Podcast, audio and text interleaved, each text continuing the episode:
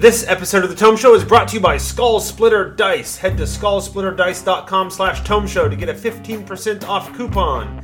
It's also supported by listeners like you. Thanks for using the Tome's Amazon and DM's Guild affiliate links, and for being patrons over at patreon.com slash the Tome Show. Welcome to the Tome, a D&D news, reviews, and interview show, and I'm your Tome host, Jeff Greiner. And in this episode, without Tracy, number 330, we're going to stop a plague demon as we review the Demon Plague. Joining us for this episode is the Tome Show's social media manager, waking up from his frozen prison, Ishmael Alvarez. Welcome back. Hello. How's it going? It's lovely on this end. Uh, and also on board with us, uh, writing a comment across the internet to bring havoc to us all, is Jonathan Green. Hey, how's it going? It's fantabulous. It's good to have everybody here uh, from all over the world. We are an international uh, cast tonight of reviewers from from at least three different time zones. That's impressive, right? I mean, that we all managed to get on at the same time. I, that's that's always a success. If I could do that at work, my life would be much easier. I say just navigating three different time zones, uh, one of which is is far removed. You know, what what are you? Uh, how many time zones away are you? Uh, your Eastern time's at just five hours. Five hours from me, six from from Ishmael. Uh, I guess seven from Ishmael because you'll be Mountain Time. Yeah. Are you Yeah. Mountain Time? Oh, okay. I am. Right on. Okay, so uh, this is an adventure. The Demon Plague is an adventure written by John Four and friend of the show, James Introcaso. Uh, before James worked on what appears to be just about every book Wizards of the Coast published. Uh, he wrote this one, level 1 to 20 adventure alongside John as part of a Kickstarter project. It collects four adventures into a full campaign across a setting known as the Luna Valley. James also streamed a playthrough of the campaign and has a podcast version of that stream coming out uh, to this day, produced by another good friend of the show, Rudy Basso. So, before we get too far into that, I want to make sure we mention our sponsor, Skull Splitter Dice. If you head to skullsplitterdice.com slash tome show, you will find a coupon code that will give you 15% off, and they'll know that you came from us. I think this is going to be the last episode I record for this sponsorship, but I have to say, I've really enjoyed having Skull Splitter Dice be a sponsor. They have not been the first dice company who's sponsored us, uh, so it would be really easy to be a bit blah about them, but I, I just can't do it. Um, their dice are really cool, and while I don't need more dice or dice accessories or what have you, I keep going back and checking out the store. I've already bought things from them twice, and I've got another couple of things in, in a cart already, getting ready to make a third purchase because I keep finding cool stuff. Whether it's dice that I bought from my own game group, dice that I got for myself, and now I discovered that they have this really cool um, dice container that's in the shape of like a necromantic skull made up of the face. It's a skull made up of the faces of like ghosts and stuff. Uh, so that seems really cool, and I might have to pick that up since I'm about to head to Ravenloft. It seems ideal to have my dice sitting on the, on the the table um, in a giant skull. You know. So anyway, uh, I guess you could say I am not just a spokesman, but I am a fan of Skull Splitter Dice. You can check them out at skullsplitterdice.com slash tome show, and I promise you will find something that you want. Look, mate, three generations ago, my ancestors forged the great blade Skull Splitter. With it, they won the Goblin Wars, the Hobgoblin Wars, the Orc Wars, the Demon Wars, the Elf Wars, and the Gelatinous Cube Wars. And that one doesn't even make sense because they don't have skulls. Now, all these years later, the legend of the Great Skull Splitter grows. Offering dice to help you create your own legends, Skull Splitter Dice makes the highest quality dice, beautiful dice of both plastic and metal. Want to roll bones that look like bones?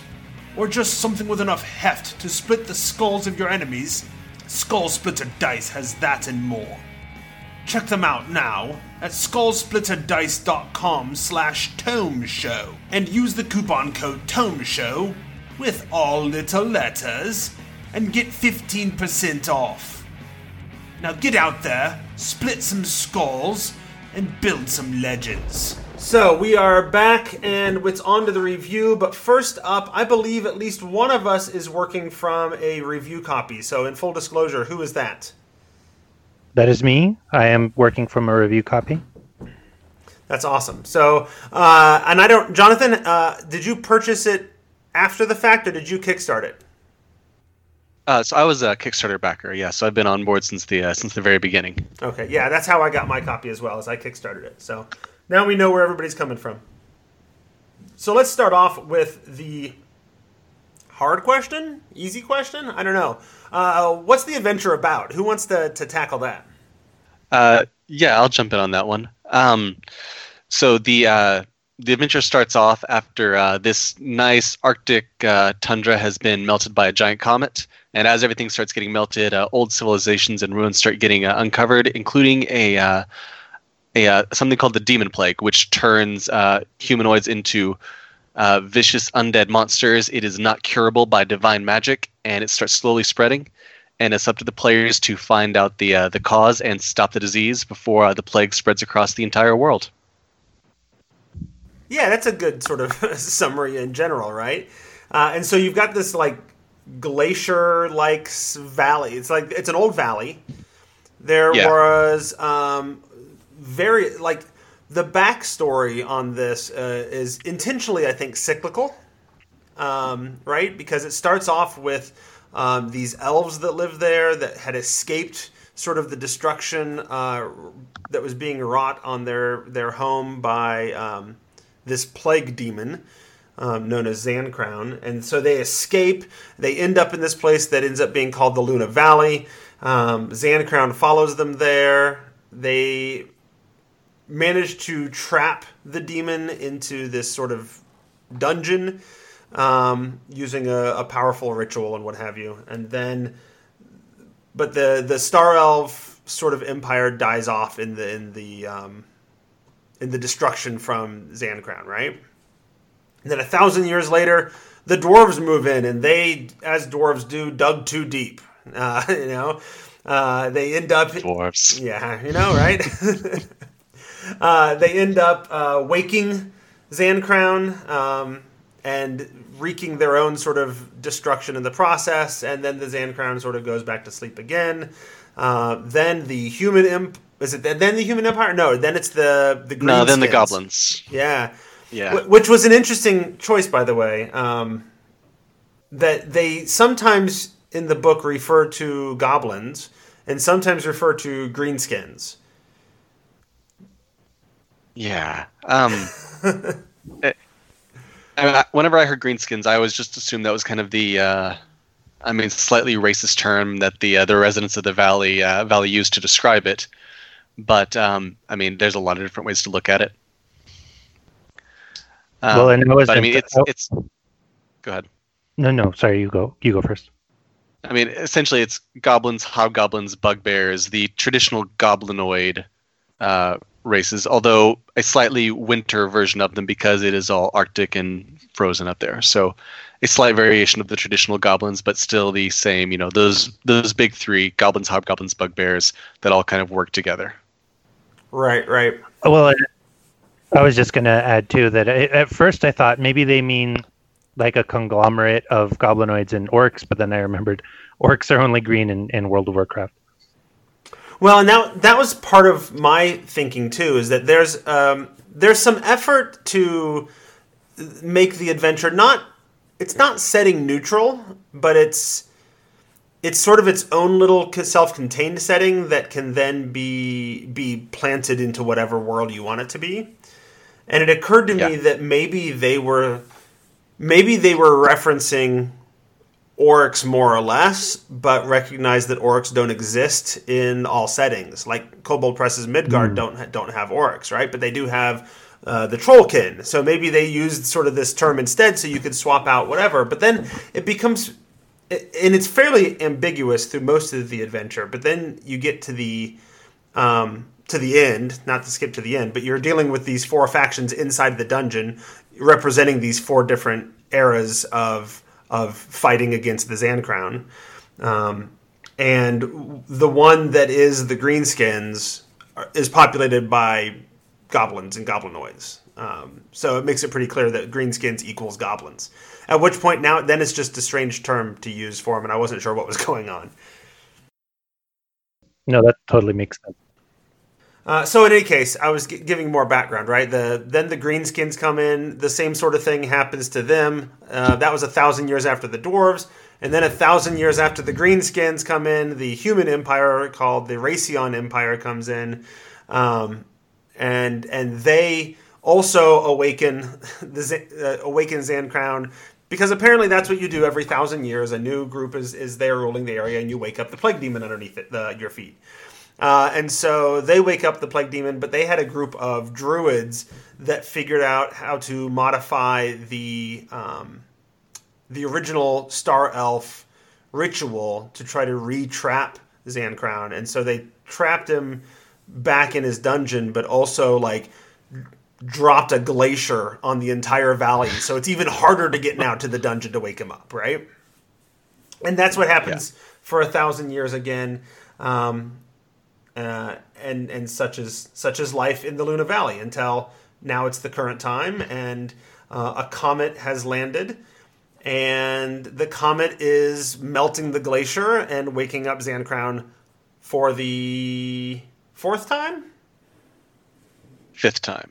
Well, he was already awake the first time, right? Okay, yeah. so Fifth time he's here. Fourth time he's waking up. yes, yeah. So so yeah, that's sort of the backstory. And so the the players are there. The glacier is melting. All of the the towns that existed in the Luna Valley have been destroyed by the glacier melting and the the rapid change in the environment.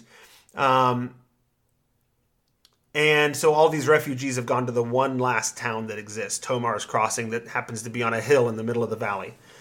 Uh, and that's where the players sort of take take over, right? Yeah, and uh, they did a really good job of making it the kind of place that you would want to keep on going back to. It seems like there's a lot to do there, and uh, you know, like like a good town should be there. There's there are endearing NPCs that would make you want to fight for them not to be obliterated. Uh, yeah, I mean, honestly, I think the the town of Tomar's Crossing it might be the strongest point of the entire adventure. Um, the number of NPCs that are there, the amount of political intrigue that's available if, if players want to uh, want to get involved, um, what you can do with the various survivors. So if, if your players want to, uh, you know, really go in like, let's try and save what scraps of civilization that we can and get food and things like that. Or they might say, okay, that was a nice little adventuring town when we were level two. We don't care anymore, and they can leave it. It um, it gives a lot of options. Um, and in my group, it's been one of the um, kind of one of the stellar bits of the campaign is dealing with Tomar's Crossing. Okay. So you've actually been running it? Uh, yeah, actually, uh, finished session number twenty three about uh, three hours ago. Oh wow. So we, Oh, uh, wow. yeah, we just finished playing earlier tonight. So how far into the adventure are you? Um, so my player's just at level eight. Um, we did so the adventures is kind of broken into four parts, like so levels one through five, six through 10, 11 through fifteen, and then through the end. One through five, we stayed pretty close to the book, but now we've gone pretty far off the uh, o- off the kind of p- path that's uh, that's been there. Um, More and more of the custom stuff that I added to tie into my players' uh, backgrounds and things like that has started coming up. So um, at this point, what they should be doing is frantically searching for all the ritual pieces to try and uh, reseal in Zancrown, um, and they have not done any of that.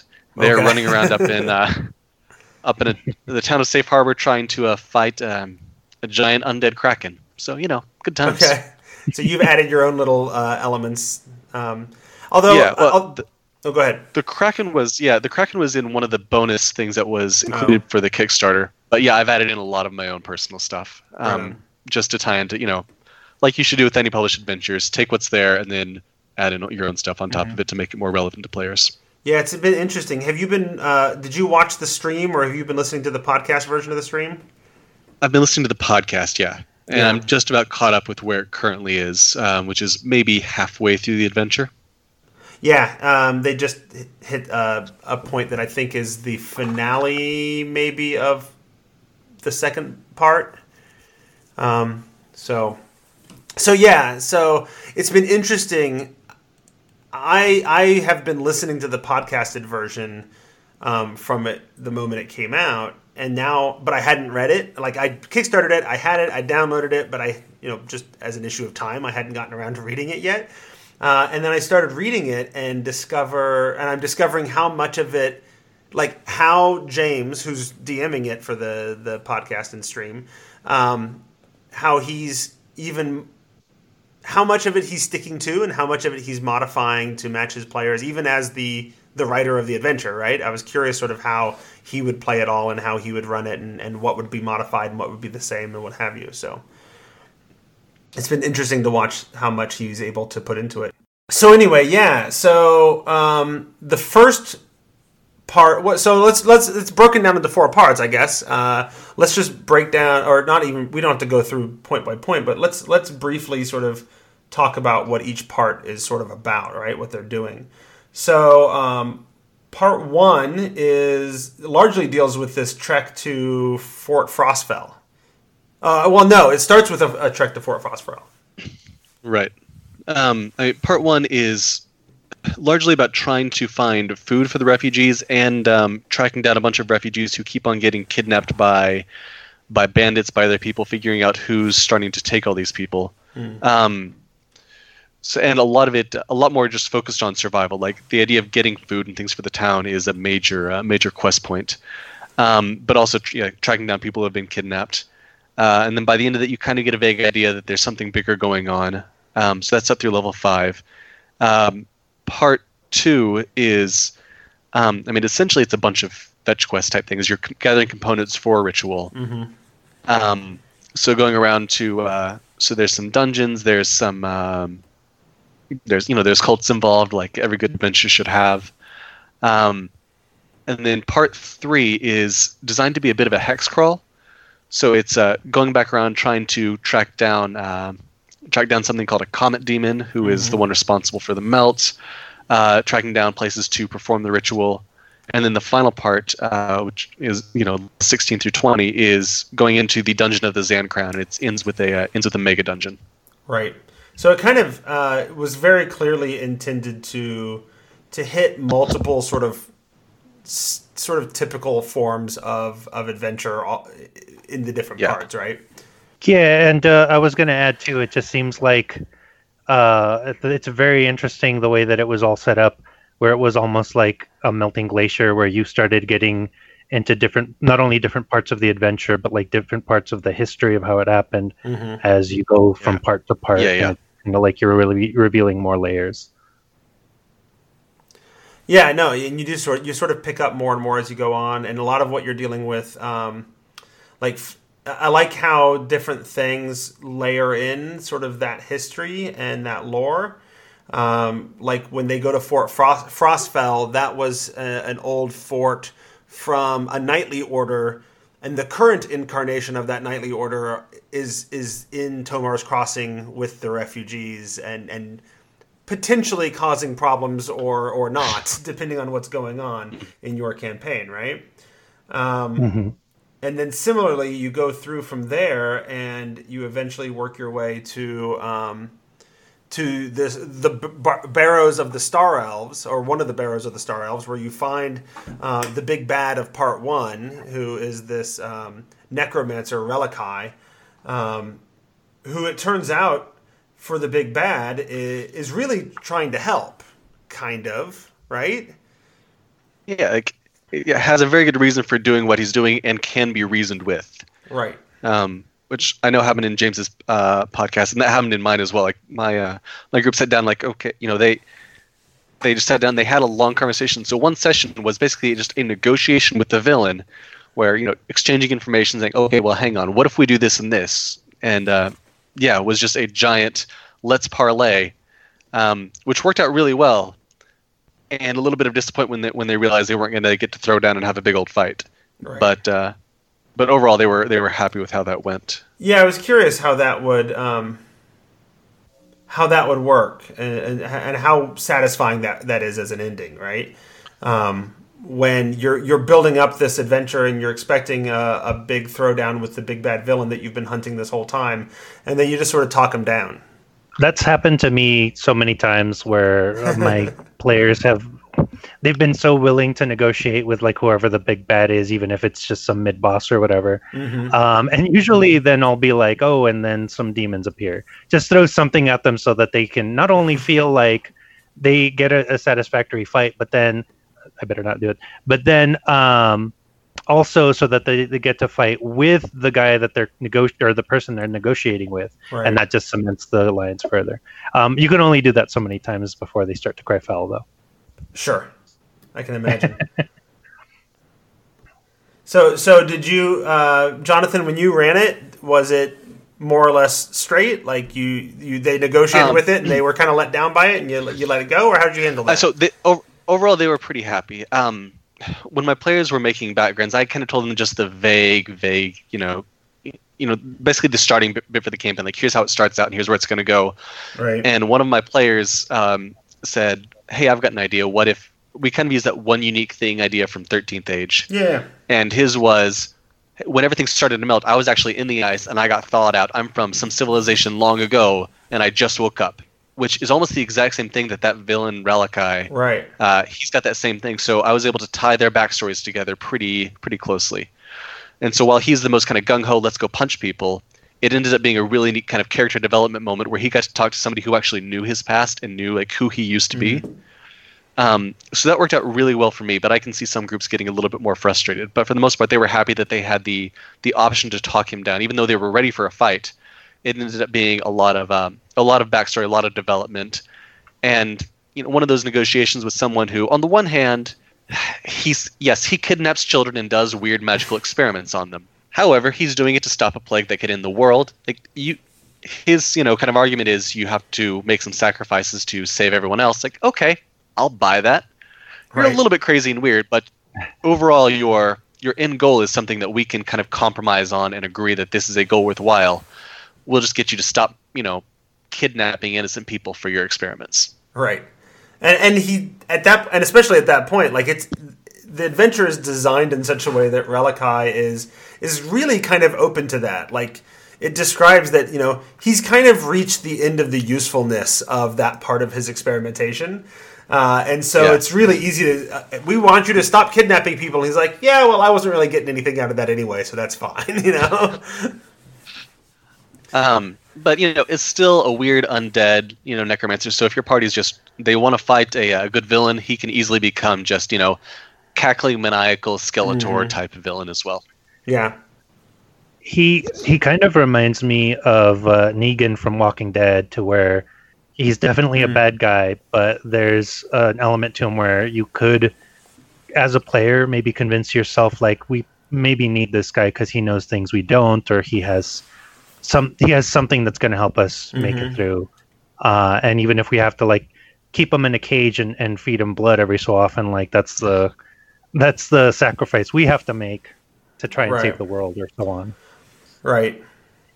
Well, and it, and it's even it's even he it's working with with Ralakai is even more um there's more incentive for that even than there is for uh, you know the the Alexandrians to work with Negan in The Walking Dead, right? Because because you can understand Negan and Negan can be useful, but ultimately Negan has different goals than you. Like Negan wants his people to survive, and he wants you to more or less be enslaved to make that happen, right? Whereas Ralakai, like he want he kind of wants to save you. He might have to kill some of you to do it, but mostly he wants to save you, right? Uh, so you actually have pretty aligned goals. It's just that he's an evil necromancer. I'm curious how crazy you made him too, because uh, there was a line in there in his description about how he doesn't even realize he's been frozen, right? He still thinks it's a thousand years ago.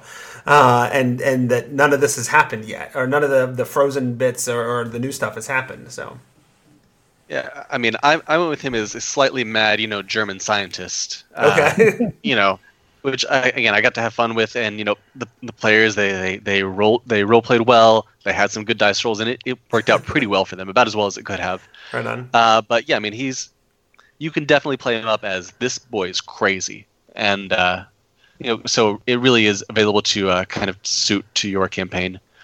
Um, while we're kind of talking about villains, the um, the way that so the other thing that's happening in the background is there's this town, Tomar's Crossing, and uh, when you first kind of read the adventure, it's like, why are there so many NPCs in this town? All of them with their own plot and their own thing. Mhm. But whenever you actually sit down and play it, it, it works out very well. Like the um, there's the village council elections, which if players want to get involved with, they can, and if they don't want, they don't care, then they don't.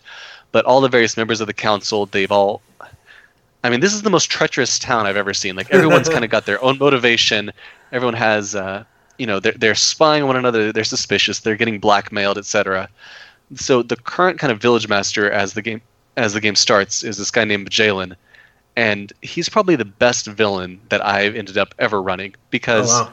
if it came down to a straight fight, like any of my players, they could just wipe the floor with him. Yeah. But, um, you know, but he's he's smart. He learns from his mistakes, and he does kind of want what's best for the town. He just wants to make sure that he's also in charge while that's happening. Mhm. So like, he'll compromise, like, oh yeah, hey, go and do this. Get get this food, get these building supplies. That's great for the town. But if you cross him, then things start getting really ugly. Um, and uh, you know, so I've enjoyed it just because it's gotten for, gotten to let me play a very intelligent villain who has very little, who has a lot of resources available, but physically, like I said, if it ever came to, he can't ever directly confront any PC because, you know, even the wizard will beat him in a fist fight. Like Oh, yeah. he's just kind of a yeah, he he's a pushover. But, So but, he he, but to- he's a well-connected pushover with with blackmail material, Yeah. blackmail material on other NPCs. Sure, sure. Um, so I've I've had a blast with him um, to the point where I'm ch- I'm changing a lot of stuff in the later chapters to make sure that he stays relevant, and the the town of Tomar's Crossing stays relevant because my uh, my players both in my game and also what I saw in uh, James's game really latched onto a lot of those NPCs and you know developed relationships with them and wanted to pursue what was going on in that town. Well, and you know what I noticed uh, when I compare the adventure as written to the way James ran it is that the adventure as written has a quite lengthy list of potential NPCs that could be running for the town council. But he didn't highlight all of those people. He kind of picked out the ones that seemed the most relevant to the storylines that the players were interested in and left all the others out. And I think that's a smart way to do it. Like, there's a lot of NPCs to pull from, but you don't have to use all of those NPCs, right? You can just bring in the ones that, that make the story work. Uh, I was going to add in a little bit, uh, but just it seems like the town really ended up being the connective tissue, be, not just between the parts, uh, but also just between the adventures. No, I mean, with with some very uh, big exceptions, people just aren't in the mood to do mega dungeons as much anymore. But if you break up a mega dungeon with like you go to town and you socialize, and that kind of makes it uh, uh, a lot more um, desirable. Uh, so I saw that as being like the big plus is that the town could always be a thing to go back to, not just to resupply, not just to break up the monotony, but to like kind of infuse the game with um, a lot more social uh, interaction than you would if you were like say you know playing so, uh, some other mega dungeon Right. uh, that didn't have factions in it, that didn't have like um, a lot of uh, you know agreeable NPCs and so on. So yeah, I think you're right. I think there's um, there's an appeal to um, to Tomar's Crossing in that way, right? A, a good, a well written mega dungeon doesn't just have the the place to go back and resupply and rest. It has a place to go back that you care about and and, and is impacted by what's going on, right? Uh, there was an element of that in um, Princes of the Apocalypse. Um, did that fairly well. Like you were on a relatively small island, and so when the cult, you know, sort of got out of hand. Uh, as it was wont to do uh, while you were playing through the mega dungeon, it would react, and the reactions from the cult in the mega dungeon would would spill out into the town, and things would get destroyed, and and you know all that kind of stuff would happen. Um, so I felt like Tomar's Crossing sort of provided a an actually like smaller, more concise version of that because it wasn't you know the whole area and multiple little small towns, but it was like one town that where everybody's at because of, of the melt uh, and and you that you care about, right? Yeah, absolutely. And um, you're right about that. It wasn't just like this is a place we go and we kind of decompress. There are things in the adventure and in the dungeon and various places where uh, I guess if you trigger those events or you you discover new things, then it Right. then either will make things happen in the town or it will make you want to investigate things in the town. Right, and I actually rather liked the way um, it was written uh, in such a way that like it would describe like if you go and talk to this NPC in the town in, in, in part one, right, and, and even a little bit in part two. Like there's this if you go talk to this person and you talk to them first, here's why you might do that, and here's the kind of task they might give you, right? And it was and it but it cha- it was subtle enough that it changes or nuanced enough that it changes depending on who you go and talk to in what order right if you and if we've already sort of started siding with one one person it, it may affect how other people sort of react to um, to what you what you're doing and what the, the tasks are that you're completing Yeah, and it, it doesn't quite have the replayability that you would see in like say Ravenloft. right but like even uh, just thinking about the the contemporaneous games that are being played you see all of the interesting little intricacies of like things that change or the way that things go. So you might play through once but then if you let's say you watch a podcast or a live play of it uh, you would be interested enough to know that it's not going to be exactly Right. the same. You want to see what different little things the players did what what uh, uh, what choices they made may, may have made. So it seems a lot less railroady in that aspect. Like there's there's paths to take, and not everyone's going to take the same path. Yeah, absolutely. Um, yeah, no, I, and I, part of me wonders, like, because I know James, uh, who wrote a lot of this, and I know that James worked on a lot of other things, including things like um, uh, Dragon Heist, right? I'm looking at some of the ways that the the NPCs were handled here, and wondering if some of those weren't things that were being tested out that would then turn into like the faction missions in in Dragon Heist and that kind of stuff, right? I I, I felt some some overlap there, um, and and that overlap um, may be coincidental, right? I don't know that it had anything to do with each other. Um, it may be a coincidence that it overlapped there because that is not a form of of adventure that's new. All right, people have done that kind of thing before.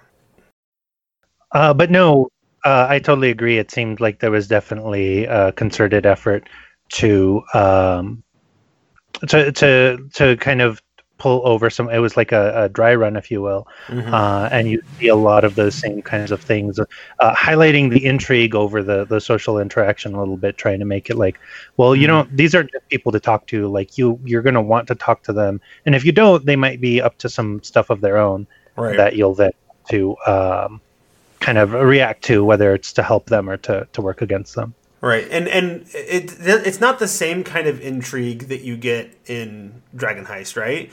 But but you definitely get like this political element to it, even in a small. Like, as much as uh, you're going to run into politics in a in a relatively small village, right, um, or a small Right. city, or whatever you want, however you want to describe Tomar's Crossing, Uh, it feels like when I hear James describe it in his podcast, it feels small to me. Um, but at the same time, it's got refugees from like multiple cities that have all converged here. So um, it must be bigger than it than exists in my head, right? Um, but but there we are. Um, so so that's more or less part one, and then part two. Um, remind me what part two is about. I'm pulling it up here on, on my iPad.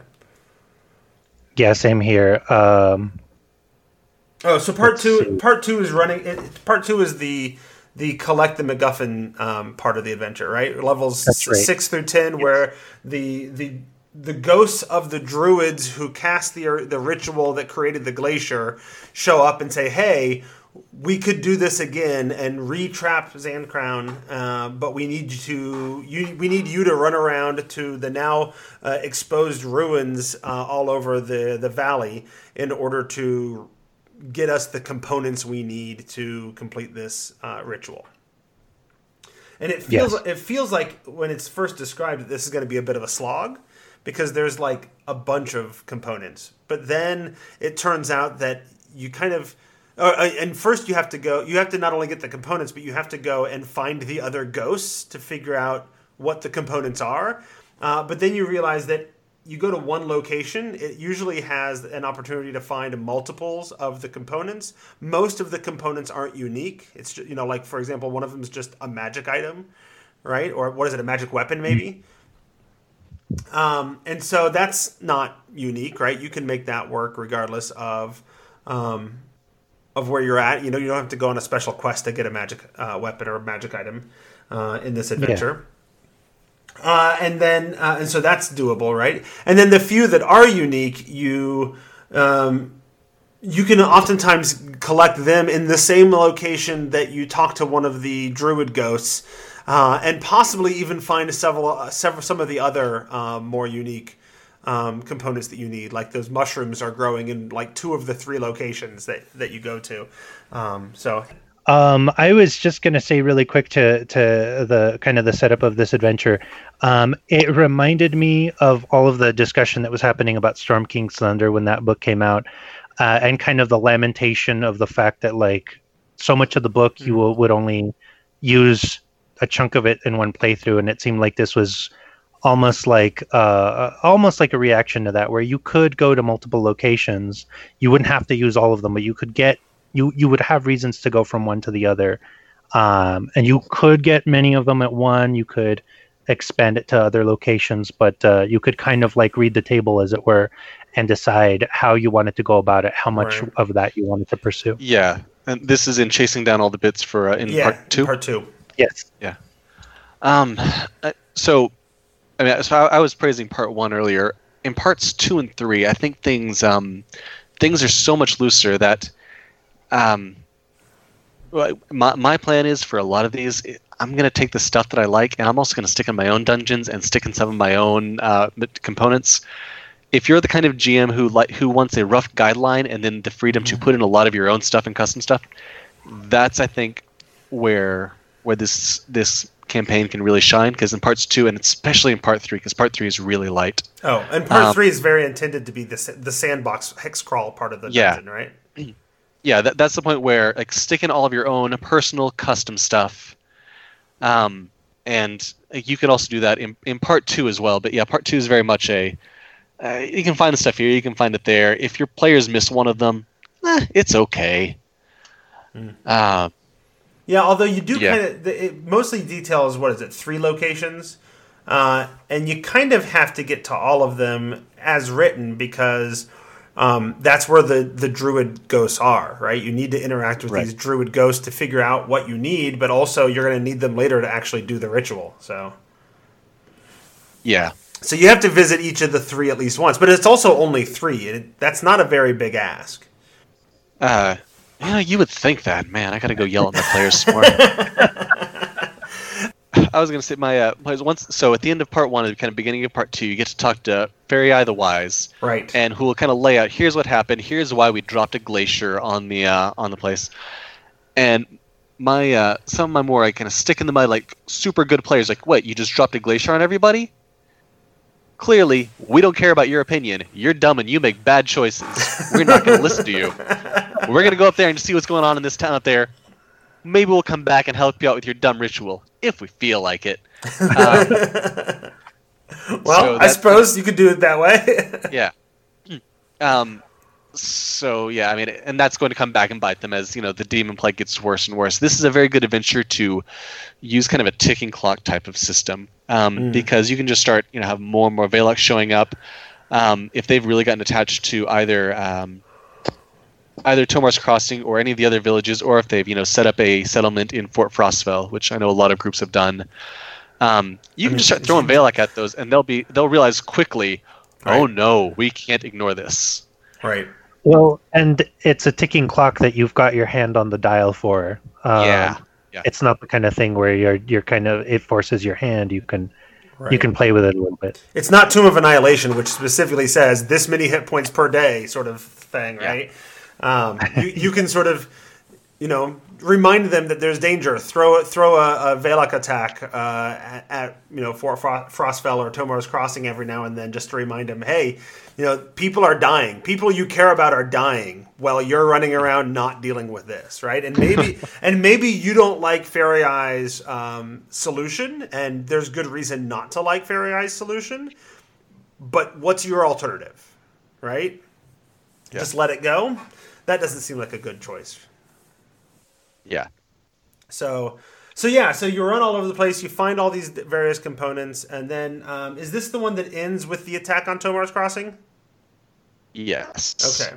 So at the end, after they've Yeah, collected the components, attack. there's a big uh, demon attack. It's um, it's sort of multiple waves. It's described as multiple waves of of uh, demons um, leading up to to a big fight, um, and just and it feels like it was it was put in there like that for the reason of of like you said like without a ticking time uh, without a ticking clock right it still adds some pressure like no don't forget this is dangerous but it also gives you sort of the big conclusionary climactic fight at the end of the the section that that you maybe missed with Ralakai, right? Yeah. And uh, luckily, I mean, with demons, it's not a let's talk this out. It's a no, they're going to try and kill everything. Right. Um, so that's definitely a no. Let's let's let's throw down. Yeah. And uh, I really like the way that they laid out the uh, attacks too, just having triggers for like, this is when you can introduce the next wave, and this is a good idea for how the the following wave comes in, um, in a way that's dramatic but isn't necessarily overwhelming. Um, I think there was a lot of thought put into how that was going to work, um, because I, I've seen that idea kind of implemented in other adventures, and it just seems kind of like, okay, here's a wave of demons. All right, and when they're done with that, just throw the next one at them, and, Right. and so on and so forth. Yeah, and and and I've seen that kind of thing done before as well. Um, but oftentimes you don't see that kind of forethought in uh, in a relatively small adventure written by a couple people, right? Now, and and I felt like it was interesting. Um, John, you said you're not quite current on the podcast, right? Uh, no, I think I'm an episode or two behind. Okay, and So and they're Ish- just finishing it. I think they just finished the House of Chaos. okay. Ishmael, have you been listening to the podcast? Um, I have not I actually did not realize that there was a podcast, Oh, so. I'm going to have to start listening to it. Yeah, so so the last episode that just came out as we're recording this that I just listened to earlier today um, was the the demon attack, right? Uh, and while we're praising sort of the way James uh, and John set up the the waves to to trigger at certain moments, so that it wasn't just one's done and then another one comes later and whatever. Um, James didn't run it that way at all. uh, basically, there was a warning, like, "Oh my gosh, watch out! The demons are coming!" Right? And somebody noticed them, and they they all freaked out. And rather than like set up the defense of the town, um, the characters just sort of led the entire town in fleeing to the nearby fort and, and hiding out in there and then led the fight from from there. So I don't know at this point what James is going to do in terms of like, does that mean that a bunch of the town has been destroyed as the demons sort of uh, ran through? Um, that might be what I did. Um, but in any, in any case, as a result, um, they just sat back behind the walls and were shooting arrows at the, the demons for a while, uh, and then very clearly and specifically targeted the big bad demon that they saw in the distance, um, which was a Marilith, right? Uh, and so they just target the Marilith. Like clearly, this is the problem. And so they just target the Marilith uh, to the point that James just sort of skips over all the waves, lets them kill some things along the way. But they want to zoom in on the Marilith. He lets them just sort of zoom in on the Marilith and, and jump straight to that fight. And and there were really no waves. So it was inter- it's, it's again interesting to see how he's modifying and, and re- changing the way he does his own adventure.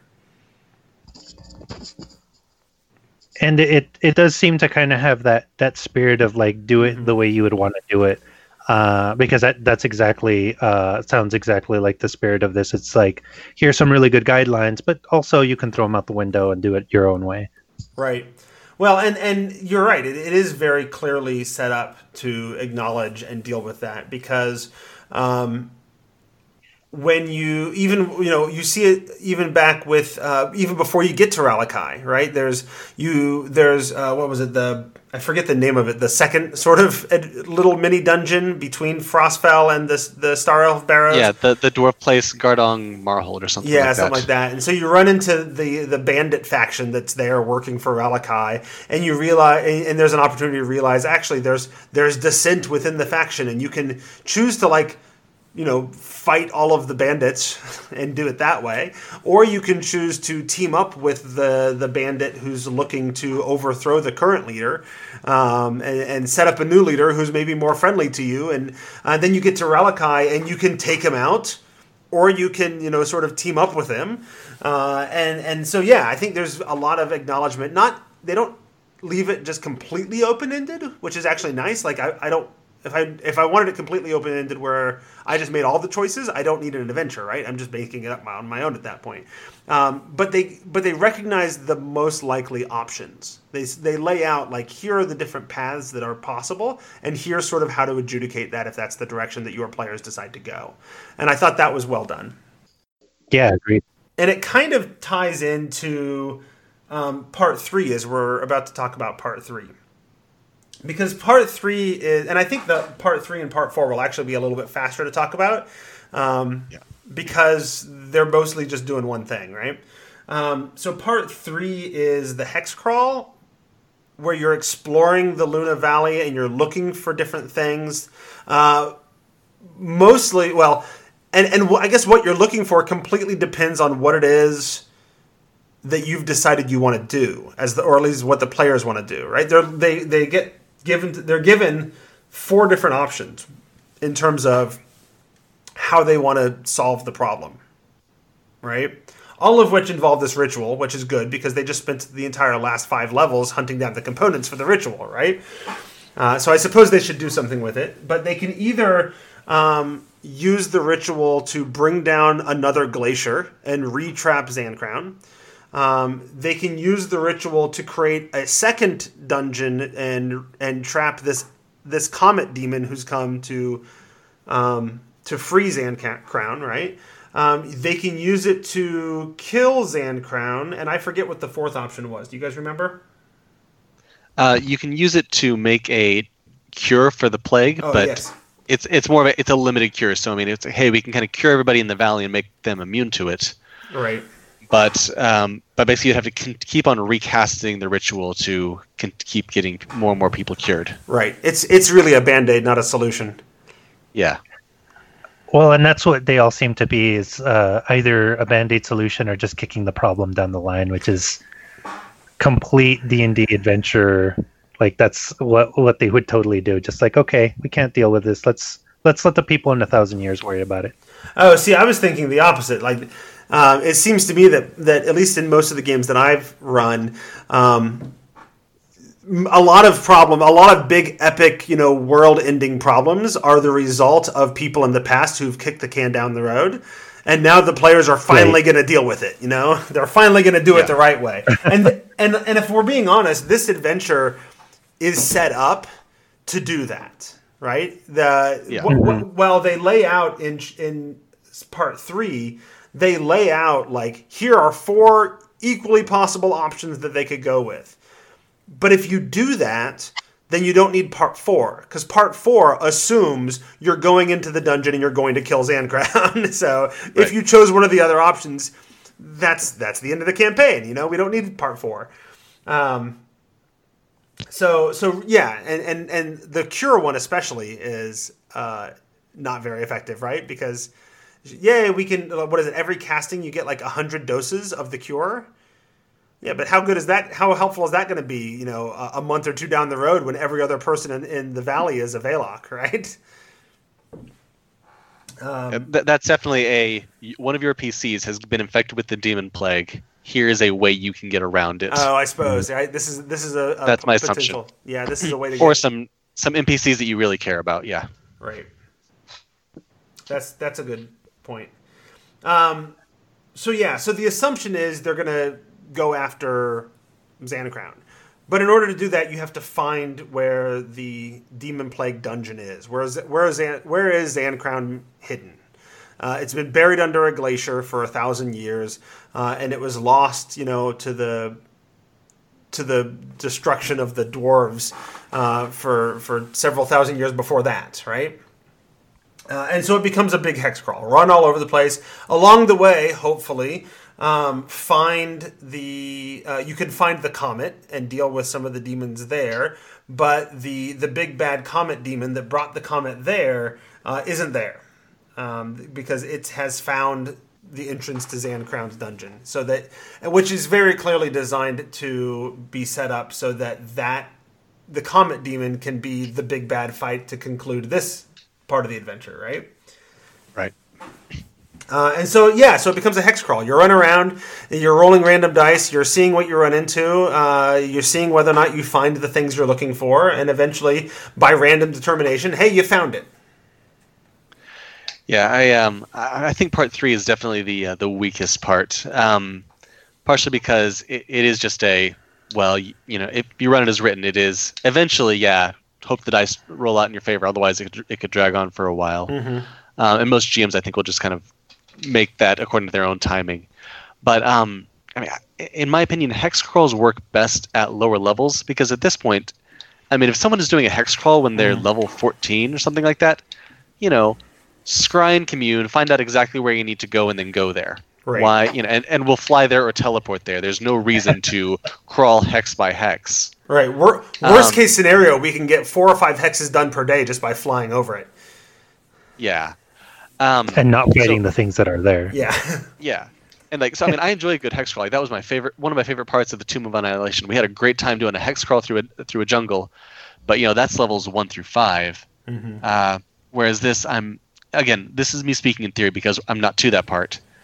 But I'm a lot more that's that's probably a lot more of a, an area that I'm going to change is once once we kind of hit that uh, that bit of the game. Well, and there's not a lot of story happening in this whole section, right? It's mostly a it's mostly five levels of hunt around and see what you see, and, and there's some stuff going on uh, that you might deal with, and there's some story encounters that you throw in there. But the real thrust of this whole section is you should go find the the entrance, right? Yeah. There's It's- not a it's lot of get you to the- beats. Yeah, I, this one it felt a little bit more like like padding or like, hey, we need to make this a one to twenty adventure. What are we gonna do for levels ten to fifteen? Mm. Um, And oh, go ahead. Go ahead. Uh, sorry, I was just going to say it's it's an odd because really a hex crawl is its own thing. It's a it's a mechanic that uh, kind of um, takes the center stage. And I always like to think of uh, if you're going to do a one to twenty adventure, there's a really good chance that someone might start this as their first experience with Dungeons and Dragons or role playing or what have you, and to introduce uh, a hex crawl, uh, like you know, more than halfway through this adventure, just seems like an odd thing. Like either start with a hex crawl and introduce that as a as a mechanic or, or and so on, or uh, maybe do it like a like a little ways in, but not like this far in. It almost seems like a like a, um, a huge tonal shift for being that far into the adventure. yeah. Um, and also at this point, odds are they've got a decent ma- amount of the uh, the valley already kind of mapped out. Yeah, I guess part of the idea here is that if you've mapped out the valley before this, um, you may have missed large chunks because there was still melting going on, right? A lot of it was still Sure. buried, and you didn't find, and, and the ruins weren't exposed, and and so that part actually I think is a strength of that because it, it Yeah. highlights that time the passage of time is existing and the melt is still happening. Sure. So, so I found I enjoyed that. I actually thought that was okay. Um, the parts that, the, and I'm not, I'm not generally a huge fan of hex crawls, and I think there's a couple of ways you can do these kinds of things. I actually prefer the way Tomb of Annihilation did it, where, where you know the thing you're looking for is in a specific location. And there are multiple things you might encounter on your way to exploring to eventually find it. You don't know what that location is. There are some possible clues you might run into along the way. Um, and that that is more fun to me. It tells a better story to me. Uh, you can control the narrative uh, in in more meaningful ways that way. Whereas the random location bit, where well, every time they explore a hex, roll a dice and, and figure out if that's where the thing is that they're looking for, right? Um, that becomes weird. Like there's one one of the options where they're casting the ritual to rebring the glacier in. You have to go around the perimeter of the entire valley, which could take months of travel, uh, just ro- rolling random encounters, and occasionally, like what is it, a five percent chance that one of them is going to have one of these nodes that you need to to cast at. Um, Yeah. That sounds like a real slog, um, and and and it. and that randomness to it could mean that you go like there's suddenly there's three nodes right next to each other and then you don't run into another one for like 500 miles and that's weird and um, you know i could i could see that whole thing coming off a little bit strange. I just i would just rather they be on the map and we know where they are and the players have to figure out where they are. Uh, but even that you're right. I think at at this level it's it's weird to do that anyway. Yeah um i mean my my vague thought right now is probably so part part four is the big Zancrown dungeon where you're actually going in after after him, and even though it's a mega dungeon, there are different factions there that you can try to play off of each mm-hmm. other, and each faction is representative of a one of the you know, one of the fallen civilizations, and so you can you can have a lot of fun with that. I'm probably going to take that and move that more as make that more my part three. Like I'll, I'll level everything down a little bit, and you know levels probably like 12 to 17 or something like that. will be going through the Zancrown dungeon, mm. and then make my high tier like you know level 18, 19, 20 epic level stuff. Like, okay, you killed a Zancrown. There's a lot of plague demons. Why don't you let's go kill all of them so this will never happen again, and then go crazy extra planar into the abyss. You know, do mm level 20 character stuff, but right. still kind of keep it in theme of, you know, as you kill one Zancrown, you you know you you see a, a mural on the wall showing thousands of Zancrown eggs. That kind of you know one of those things. you know, I, have got a, a year probably till I till I get here. So um, that's kind of my expectation. Like I might do a little bit of the hex crawl. I'm not going to do five levels of it. Yeah, and and there the story bits that are there are interesting. Like yeah, de- dealing with the giant war is cool. Finding the entrance is cool. Um, um, what the raid on Tomar's Crossing. I'm looking through the chapter right now. Saving Fairy Eye. Uh, all of those things are interesting and, and necessary. Um, I just don't. Mm-hmm. I, I sort of wanted. I think you can run those story encounters pick a set location for where the the plague uh, de- uh, the plague dungeon is, the demon plague dungeon is, right? Uh, and then just run it without the exploration piece because like you've said at, at this high a level it seems like a, a, bit of a moot point anyway. That said i kind of i kind of wish they had done it the hex crawl earlier because they loaded in a ton of really cool things on how to run a hex crawl. Yeah. It just needed to be at level 5 to 10 you know yeah, so maybe switching part two and part three might have worked a bit better. Maybe. Uh, or, or well, yeah. and, may, and maybe that's maybe you could introduce the hex crawl bit from part three into part two in order to find all those components they need to, for the ritual. Yeah. That might that might work fairly well. So, anyway, um, I I feel like there's there's good things here, and there's good reason to critique a, a little bit as well. One of the th- one of the things that James actually said when I asked him for review copies uh, for for a few of uh, the folks working on this um, was uh, he responded with, "Oh yeah, great! I will definitely send those out. Be warned." I've learned a lot since then. like he, he was hedging a little bit, you know.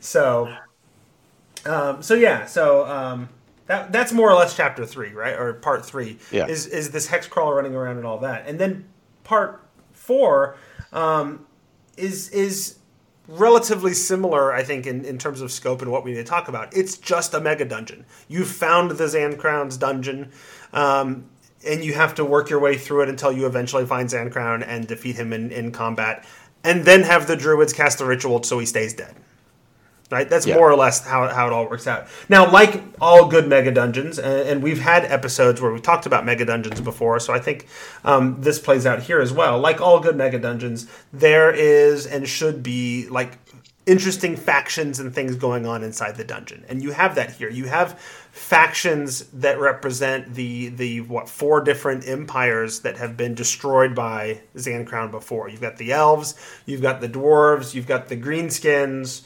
uh, and slash goblins, and you've got um, the humans, right? Uh, and then you've actually have the chance for for new people that have been captured or sucked in or whatever um, in this most recent event, which I thought was a neat little addition because there's even this little sidebar of uh, when you run into one of these people, uh, you know, there's a chance it's actually an NPC that they've met, right? Uh, and introduce, and, and I don't think I would even leave it to chance. I, I think they listed as a five percent chance. Every time you encounter one, there's a five percent chance it's somebody they know. I think I would just say no, no, no. What this, this one's somebody they know, right? I would just decide because that's oh, yeah. that's more interesting. Oh yeah, and I'm I'm currently exceeding that already. Like I know I'm you know ten levels ahead at least before that'll happen. But I've already got some NPCs. I'm like, yep, you're going in, you're going in. Yeah. oh man, they'll hate to run into you, so you're definitely going to be there. right. well, and, and and the factions are interesting, and and because you get a little bit more of the lore and the history uh, of the of the setting uh, of this, you know, this whole threat, uh, because you sort of see the different four different layers of um, of civilizations that have been destroyed, right? Uh, at the same time, it's interesting because none of them are still what they were, right? The, there's something about the magic of the dungeon that transforms them all into was it either demons or undead? Uh, yeah. So you got one faction that's uh, what a bunch of mummies, one that's all vampires. Right. Um, I've forgotten what the other two are The, the elves are like all wraiths and stuff. yeah, yeah, yeah. So yeah, and so so that was interesting, right? They they've been warped by the dungeon. They're clearly part of and and, and under the control a bit of the dungeon, um, but they're still kind of their own thing too, right? Um, and they're still competing with each other, but they're also all still guarding Zancrown. It's it's a little bit weird that they're competing with each other, but also all have the exact same goal. Um, yeah, and once you uh, and you've got to get uh, you know you've got to get the generic MacGuffins from them. But then once you do, you can go and fight uh, fight Zancrown, which as far as like a, a you know overall adventure capping boss, I guess man that's a that's a tough monster. He's got some uh, got some really fun abilities. That'll be a that'll be a tough fight. Yeah, well, and it's a good thing that it's a tough and interesting monster because the actual encounter is is pretty bland. Like there's no environmental effects, there's no strange fantastic things going on in the room. Um, all that all that I think could be could have been spiced up a lot more. Oh, yeah. Um, because it's just sort of uh, you know if you just read through the room descriptions and you get to the bit with Zancrown, it comes off a little anticlimactic to me. It's like, and then there he is, and you fight him, and the end. Oh, okay. No, definitely. I could de- I could see where uh, James might have been like, "Oh, I would have done this different had I done it now." It's you, but that's kind of the curse of writing. You, Sure. you you finish what you have, and and then you learn, and then you wish you could have gone back and done differently. But then, but I mean, I I don't I don't know if that's where he's coming from, but I could only guess. I think no good project is ever done, right? It's all. It's just. It's just turned in. No, exactly. Yeah. you hit the nail on the head. That's what I was trying to say. Yeah. So so yeah, and, and I also noticed that like they get to a point where they're trying to throw in almost every iconic sort of magic item that you could possibly pick up, uh, if not here or then earlier. Like there's there's a Vorpal sword and a Mace of Disruption, and I think it's only missing a Wand of Wonder, Wonder and a Staff of the Magi. Uh, yeah, man, that the most valuable thing in the entire campaign is that uh, Mace of Disruption, which you get at like level three, Right. and smart PCs will never throw that away Oh, because no. that uh, versus undead and fiends, like yeah, that'll take you the entire game. Right. And I think there's another one in, in part four in the dungeon. I think there was another one laced in there too, so they could actually pick up two maces of disruption over the. I think there's an oath bow. There's all kinds. Oh my! It's like every Good stuff. every possible. But at that point, you're almost at the end anyway. Um, so, anything we wanted to say, sort of about the story um, at this point? Um, so uh, I, I know I've said it before, but definitely the strongest part of this adventure is part one and Tomar's Crossing and the NPCs that they uh, they meet. Um, one thing I would say um, it is, uh, you know, de- it'll definitely take some effort to make sure that those NPCs in that town stays relevant, uh, kind of throughout uh, throughout the rest of the uh, the campaign, and make you know them want to keep on going back and keep on caring about Right. them. Um, so uh, I know one thing that I'm looking at is, um, you know, as you hear more and more about the Blood War, if this really is a demon plague and the demons are, you know, get, going to spread out across the Luna Valley and across whichever campaign world they're in, that means there's going to be a bunch of devils who are like, hey, we need to get involved here. Um, Yeah, so there's that- a whole there's a whole other really- storyline you could throw in, right? yeah. Um, and if you've got people like uh, like Bajalen who's still running Tomar's Crossing, like you want to talk with about somebody who will make a pact with the devil to stay in power. Um, so I, I'm looking at throwing some of that stuff in.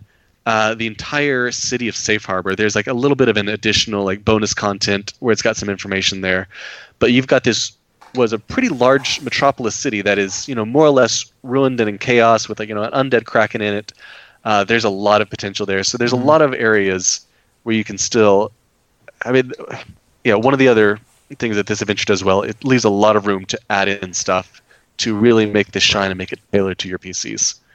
Uh, so I definitely encourage people to do that. Absolutely. And uh, I mean, everything everything here is is done really well uh, with the idea of modularity in mind. You could very easily substitute another demon lord in here. Um, there's the frost giant demon lord whose name I have a really hard Co- time pronouncing. Kostichi or something, yeah. Yeah, that's the one. He could very easily be the one in here, um, and so on. Um, and it's really cool for someone who just wants to be able to like bring whatever their story is here, um, and just kind of personalize it. It's probably something I would do uh, if uh, if I were to run this uh, campaign, which uh, I'm eager to do at some point when my when my plate is a little bit cleared. But um, they they really do a good job of because it's a valley because it's been covered with ice. You could literally throw it anywhere uh, and just say, "Oh yeah, nobody has been here, uh, but now the ice is melting." Um, so just that kind of self-contained nature of it makes it really uh, really cool to play with because it, it literally could be anywhere. Um, and uh, it, it it's all feasible. It's not like it's not like a comet fell and all of a sudden all these things that weren't there before now are. It just it makes a lot of sense. Right. Um, there's also a uh, you see a bit, as, especially as you're wandering the valley, of a bunch of giants that keep on fighting with each other, and lots of skirmishes between like uh, frost giants and uh, and fire giants. So if you were like me and you ran Storm King's Thunder, and you still have all of this giant stuff that you never actually got to use, this is a great place to start putting a lot of that back in. Mm-hmm. Um, and I've even seen some people on I think the Facebook group who have talked about combining Storm King's Thunder and the Demon Plague and kind of running both of those in tandem. You know, Jeff Griner style, where you just mash up two different Mash it all campaigns and just kind of like yeah, let's shove them all together and make PCs deal with both of them. Works for me. So uh, th- this uh, this is definitely a campaign where that that that could work very well. yeah.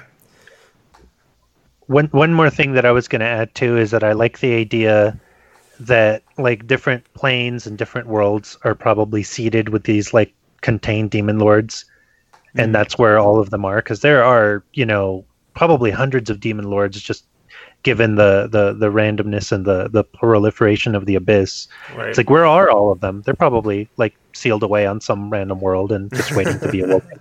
Yeah. well, and and they seem to have gone out of their way. Like they've introduced not only Zancrown as this previously undescribed uh, demon lord, uh, as well as the Comet Demon, uh, which I'm assuming is also a demon lord and not just some sort of lower level, you know, pit fiend sort of level uh, creature. Um, but they they introduce them as comet demons and plague demons as if that is a whole type of demon, except that Yeah. it doesn't exist anywhere else in lore that I've ever heard of, right? Uh, so yeah, I mean, like- like I mentioned earlier, you know, my, my plan for the actual epic level is this is a plague demon. There's Right. a lot more, and one plague demon can wipe out an entire civilization. So that make being epic level incapped. I think the version I'm going to do is Yeah. go destroy all of them because you cannot let even one of these things survive. And I was just going to say that, uh, like, just the infinite nature of the abyss means that there's infinite types of demons that no one's ever heard of.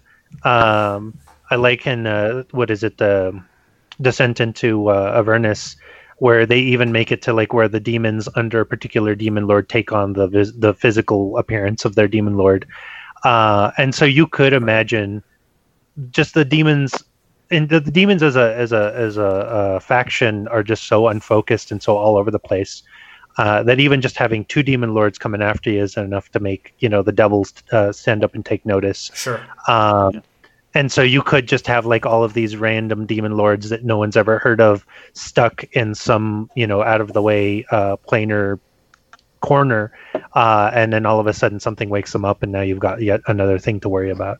Right.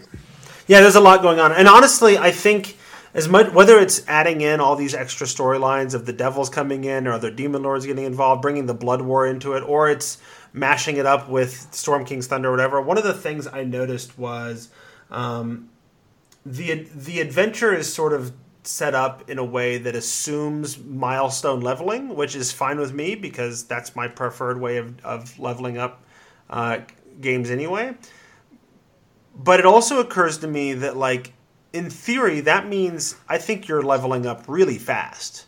Um, it seems to me that the it's it's in terms of campaigns, it's a one to twenty campaign, but it's a pretty short one to twenty campaign. Uh, yeah, you if you like meet regularly every week, you could probably knock this out in a year, if you if you really push. It, it it seems like it's just a just a skosh longer than it would be if it were like a um, Shadow of the Demon Lord campaign, mm. um, where it's meant to be kind of like done very quickly and mm. in succession. Um, so yeah, you could probably do it uh, it, it, within the stretch of a year. But I think I like that about it, especially if you were to condense some of the parts and and not go all the way to level right. twenty within the scope of it, it would feel a little bit more natural that way. Right. Uh, like just kind of take out the chunks of, of part three that you didn't want and maybe finish it like 16 or 17 and then either decide if you're going to continue and do like the super epic stuff or just cut it there and it mm-hmm. feels like a like a complete story absolutely all right. Any last thoughts? Because we have ended up going well over an hour and if i add in an interview with J- with james at this point it's going to be a really long episode so I mean, I can sit here and toss out ideas about stuff to add in, but no one wants to hear my stupid ideas. Well, that would but, be great. We should we should. Uh, I've talked for, uh, off and on for a little while of doing like uh, a behind the DM screen like the B team. So I'd love you know that's a great place to put in your ideas. But um, this is not a review of John's ideas, right? Yeah. Uh, great. So if uh, Ishmael, did you have any last thoughts? Uh, just a couple of things about the the uh, actual product itself. Mm-hmm. Uh, reminds me a lot of a Raging Swan product, which is high praise. If anybody knows about Raging Swan, uh, just clean, well delivered, uh, great art, uh, awesome layout. Um, I really love the way that all of the uh, content was delivered, especially like the random encounter tables. I didn't get to mm-hmm. talk about that too much earlier, right. uh, and just how it seemed like everything was appropriate. You you were fighting like um, things that were appropriate to your level and things that were like kind of seemed interesting within just the the random encounter tables. It made me excited to roll on them, which random encounter tables don't usually do. Mm-hmm. Um, and the the side quests that were thrown in also were really neat and seemed like it was kind of like uh, adding some meat and potatoes to it. Um, I think that's all that I had to say. Yeah. All right. Uh, great. They've uh, sorry, one last thing. Yeah. They, one thing that I really really like is there's an NPC codex, which is just like for every major NPC in the game, it's a one page sheet. It's got the uh, the portrait, and it's kind of got hey here's just some quick just a quick rundown on the npc here's some mm-hmm. of their mm-hmm. goals here's some of their secrets etc just as a gm to glance at and say okay i know know what this is and then a big spot for writing in your own notes and making your own uh, and, and adding whatever details you need to um, and that's really handy for me to run because I've just got I've got that stack. When I get to that NPC, I can pull it out, remind players what they look like, and I can quickly remind myself, all right, here's what this NPC's deal is, instead of going back through this, you know, 200 something page PDF. Yeah, right on. So no, it's a really handy thing to have. Yeah, uh, and there was uh, Ishmael. Did you end up getting that as well? I don't. Rem- I don't know what came with just the Kickstarter or what what came with the the adventure and as a whole.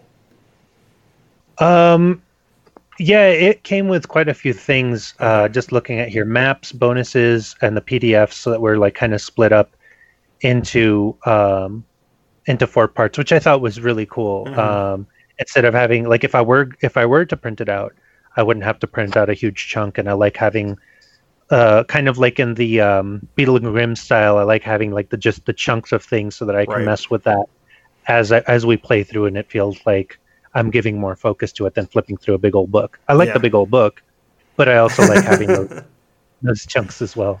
Right. So I am here now with James Introcaso. You m- might remember him if you've been listening to the Tome Show for a while. Uh, you know, he produced a lot of fantastic content here and probably brought half of our listeners to the show. So uh, he's back. He's uh, promoting a thing that he wrote like, I don't know, 17 years ago. Is that about right? Uh, it was a while ago. Yeah, I'm, uh, I think 20- might have started in 2015 even uh, oh, wow. writing no it couldn't be 2015 maybe it was 2015 might have started writing this in 2015 okay. the end of 2015 yeah yeah um, so yeah it's uh, the demon plague it's been uh, a while, and it is one of the very first things that I wrote uh, for fifth edition that someone else published. It is not the first thing that got published, um, but it is one of the first things I wrote that got published. Okay. That makes sense. Things Um, came out out of order for you. Is that what happened? Yeah, yeah. So uh, the the demon plague is massive. It's uh, you know like over. It's almost 400 pages. I think it's 375 pages.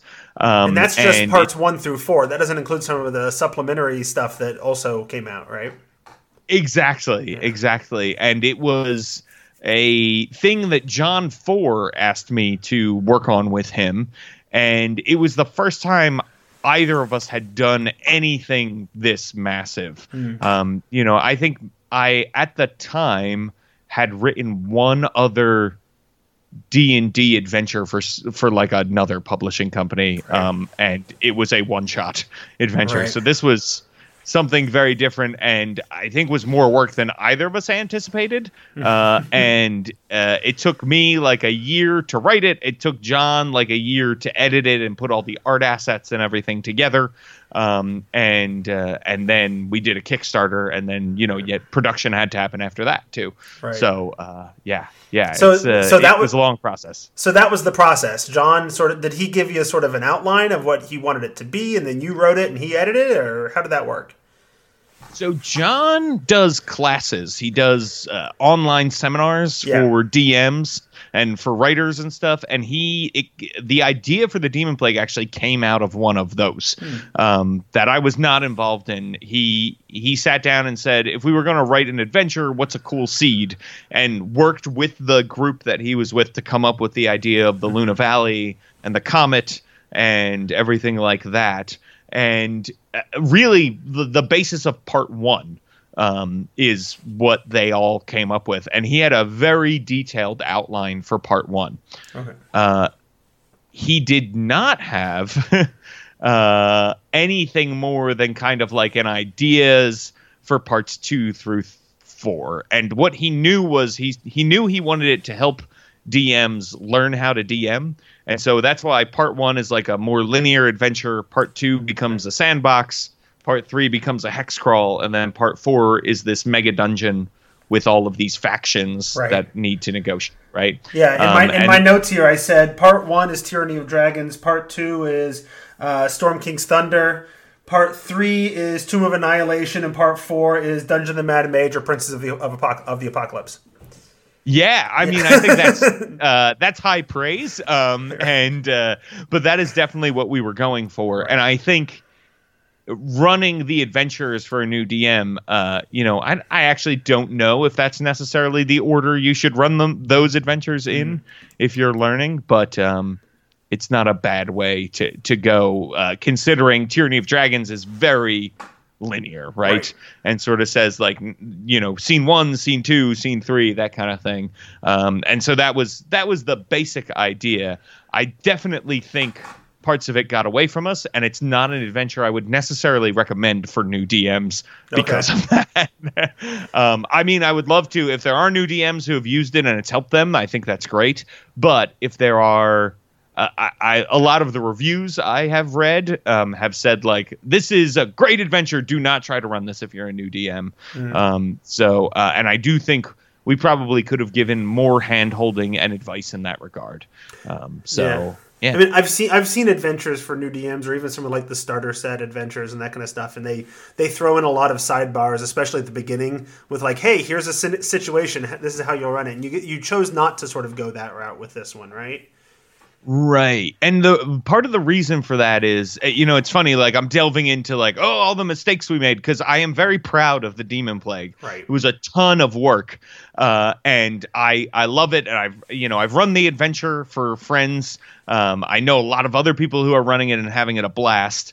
And uh, and I am grateful uh, that you are doing a review on it. Uh, so all of that said, I you know I think it helps when designers talk a little bit about like, oh, you know, this is what we thought we were getting into. I when John approached me, he said we're going to do a level one through twenty adventure. I think it'll be about twenty thousand words, uh, and I didn't know any better, so I said. that sounds right. Uh, which it's, I mean, it's over ten times that. Oh, sure. Um, so uh, That'd, which be, a, that'd yeah, be a, what a thousand words a, a level. Like you're, Right, you're gonna is- each level is gonna be two what two pages? Ah, I don't think so.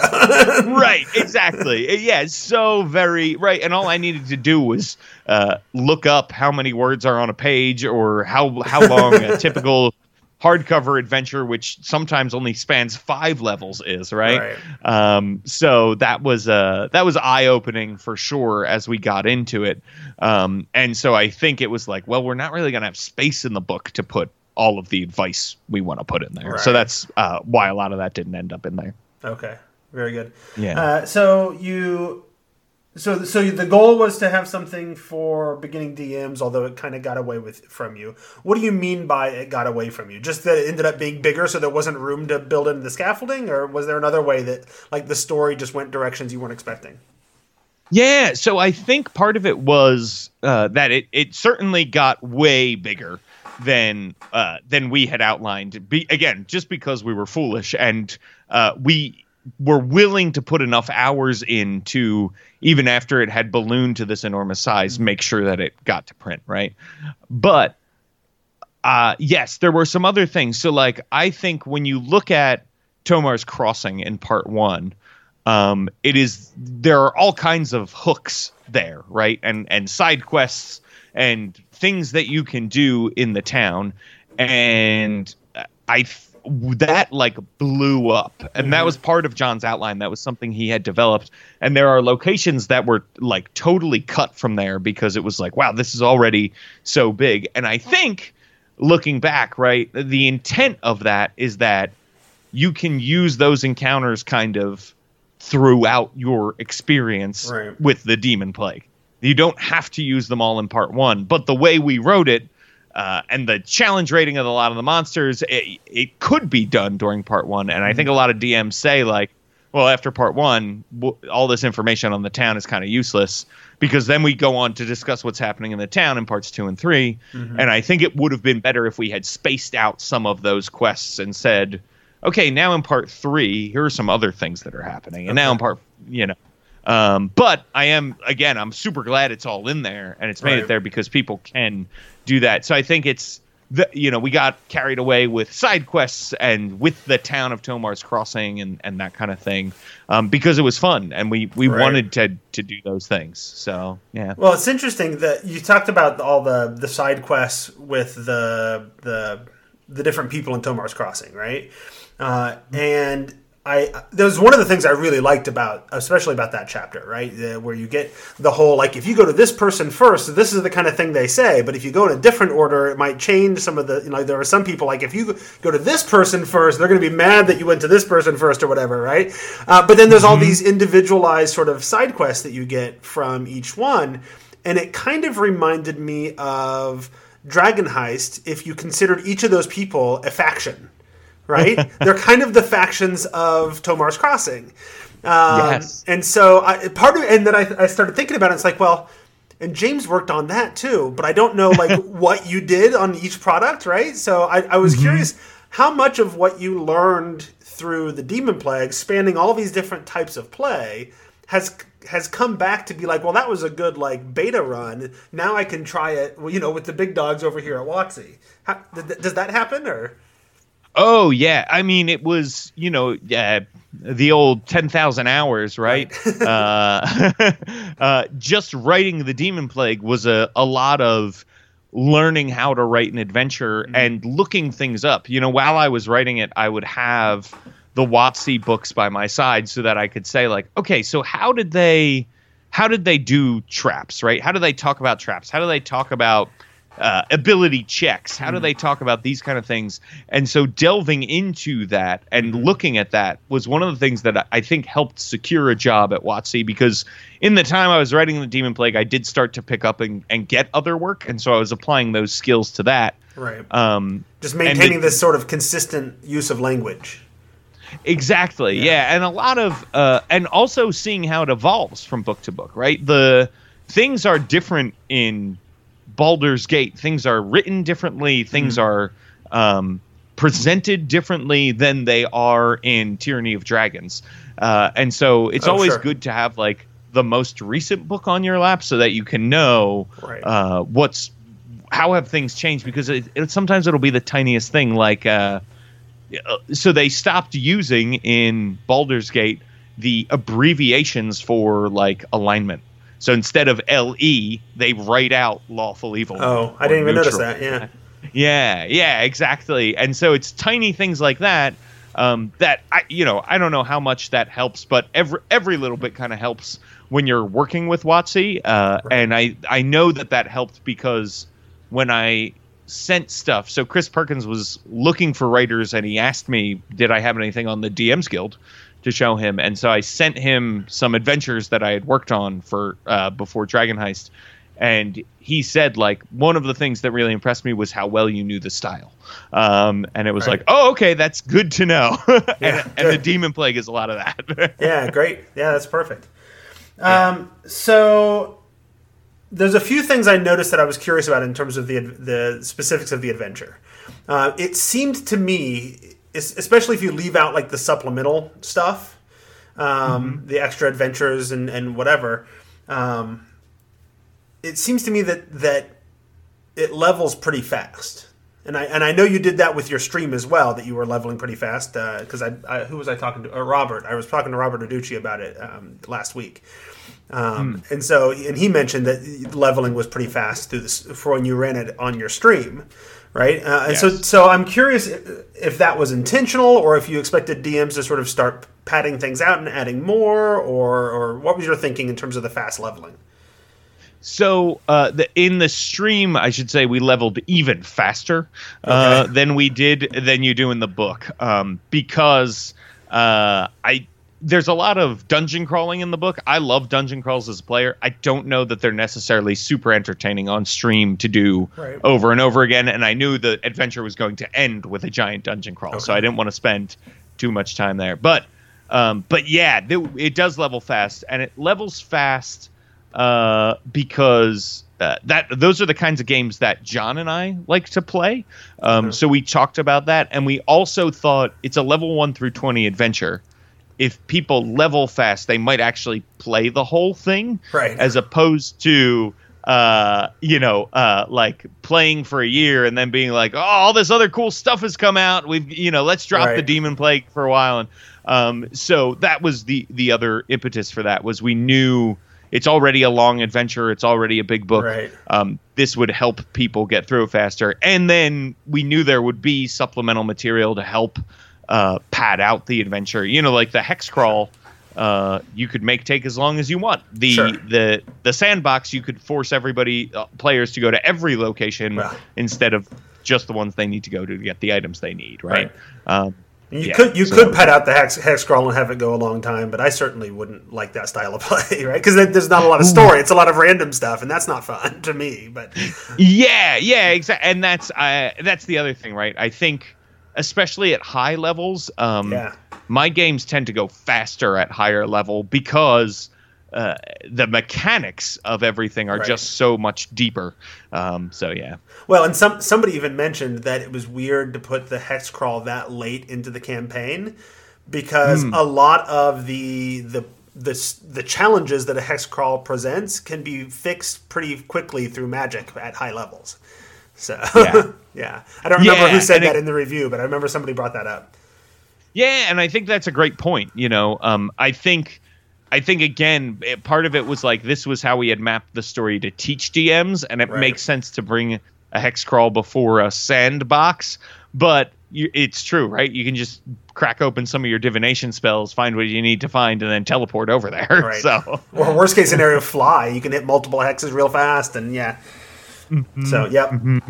Um, you also so the the story revolves around a, an imprisoned plague demon who uh, is being freed through the efforts of a comet demon. Um, those are not those are not demon types until I saw the demon plague, uh, in, unless I'm mistaken, right? So tell me about about plague demons and comet demons and and what they are and why I don't have more information about them since you invented whole new types of demons. uh, yeah, so those are from the mind of John Four and uh, again that workshop that he was Mm. working with and part of so john uh, was telling me a little bit about his campaign world and he's got a lot of homebrew ideas about story that don't necessarily follow what we know in monster manual and stuff and he loves spelljammer right he loves spelljammer ships and stuff like that but behind that. yeah, absolutely. and so his his thought was like demons could ride comets out of the abyss into the material plane and crash land on the worlds of the material plane. Um, and- but to do that, you need this special kind of demon called a comet demon who can fly, kind of like you need a Merrenoloth to to pilot a boat in the river Styx from Mordenkainen's Tome of Foes, right? Sure. um, and so the that was the idea was like uh, this so this demon um, uh, who is a plague demon and i think he liked the idea of a plague and everybody liked the idea of a plague that was turning people into these undead demons. And so it it was backwards engineered from like okay well what would cause that right? How how would that happen? And it was like well there was a demon. Uh, and then this i you know they like this idea of all these lost civilizations that had fallen to the plague eh, Conveniently, exactly like a thousand years apart every single time, right? Exactly the, exactly the history is repetitive, I think, very much intentionally, right? It just sort of cycles over and over again. Exactly. Yeah, and so you got a little bit of prophecy. It's also easier for DMs to remember, right? Uh, if you know, if there's 132 years between one and then 655 years, uh, it gets a little crazy. So yeah, yeah, exactly. Um, and then uh, and so they thought of this idea for like a plague demon, and I part of it was like disease is extremely easy to cure in fifth edition D&D, right? If you have a paladin, you can walk around curing everybody's disease pretty early on. Uh, by level two, uh, you know, you're you're able to cure a lot of disease. So it was uh, this idea of like this demon would need to be super powerful because it needs to be a disease that isn't just uh, sloughed off by lay on hands or a remove disease spell. Right. Um, and then it became the thing of like, okay, so the comet wakes him up, uh, but I think the idea that the comet was just this random occurrence uh, didn't sit well. So then there was this idea of like, okay, this plague demon has lackeys, and so the comet demon is one of these lackeys who comes and frees uh, and tries to free the the plague demon.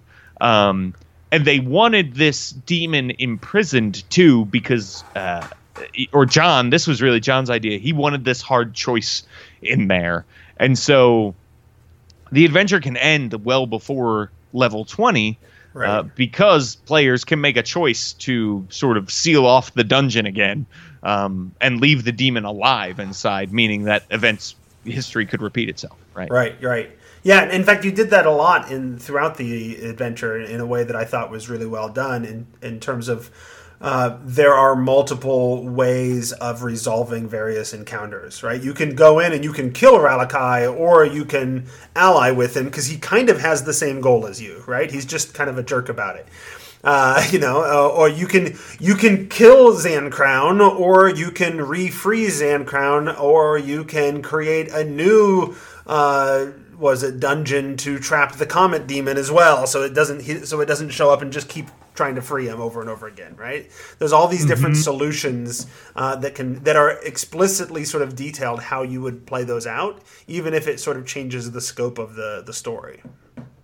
Yeah, yeah, and that's you know again we wanted to give the the freedom uh, for play groups to play their way because I I don't know about you, but I've played in a ton of groups where you know they'll get the the the patron right or the the quest giver will say you must do this.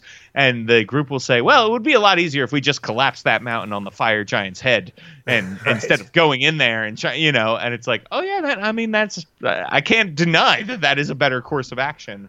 And i think uh, again if you're a, a newer dm or even some old hat dms think like well this is the way the adventure is written so it has to play this way and i know um, sam right uh, often in his reviews says like this is what the adventure says and i know i can hack it but like the adventure design says X specifically. So that I had that in my head a lot Right. while I was thinking of it because yeah, you you want to be able to give those options uh, to players. So, so speaking of, uh, you mentioned earlier the the various um, iterations every thousand years. A new sort of civilization grew up in the Luna Valley, and then got destroyed by the by Zancrown, and then re-imprisoned them and whatever. Uh, and at one point, there was a group of greenskins running around.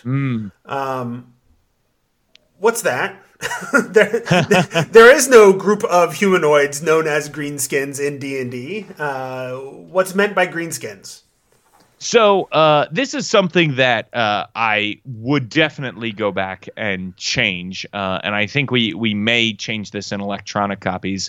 Um, we're talking about goblinoids there. Okay. Uh, and later on, they're just l- later on they're just called goblins. Uh, so I, Yeah, I wasn't sure if, yeah. if that, that was something different than the goblins. If it was maybe a reference to orcs or something. I wasn't sure what was going on, but Yeah, it was something. So I think it was a term that the the group came up with that Okay. who had started it because I remember that was in the original outline. Mm-hmm. Um, but it was something that it should have been like, eh, this is. It, it's. I think it's problematic to point out skin color, even if that skin color is Sure. something that doesn't occur in the real world.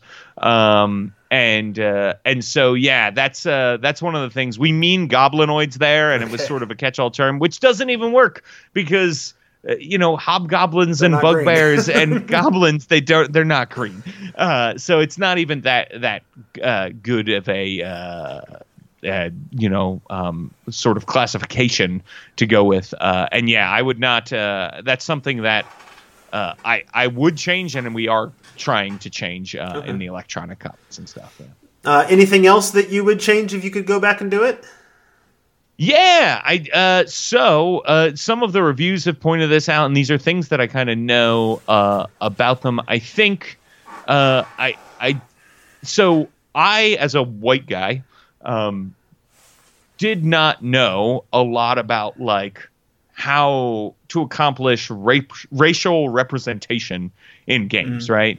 Um, it feels weird to me uh, because you're not supposed to do this in like polite company or anything like that. Uh, uh, point out uh, a skin color uh, of someone. Right. Um, but uh, in doing research and and thinking about it now and and writing other things, I know that like the best way to get racial diversity in your product is to talk about everybody's skin color, right? Right. Um, so and and that way, then uh, if you're pointing out that someone has paler skin uh, and you're pointing out that someone has darker skin, uh, it's uh, it's more inclusive, it's more diverse that way. So uh, that is one thing I think we would have done uh, is to one include more people in the artwork who had different skin colors, um, but also uh, make it more clearer in the text that like because the Luna Valley is supposed to be this very diverse place, especially to Tomar's Crossing. Right. Um, and I think someone also pointed out, uh, one of the reviews pointed out, uh, as far as kind of our our uh, gender lines go, there are definitely women in the adventure, um, but there aren't as many as maybe we could have put in the adventure. Sure. Um, so uh, that's a that's another thing. I we would have put more women in various roles uh, in the adventure. Um, so those are two uh, two big sort of inclusivity things that again, as a young writer, uh, I don't think I, I knew well.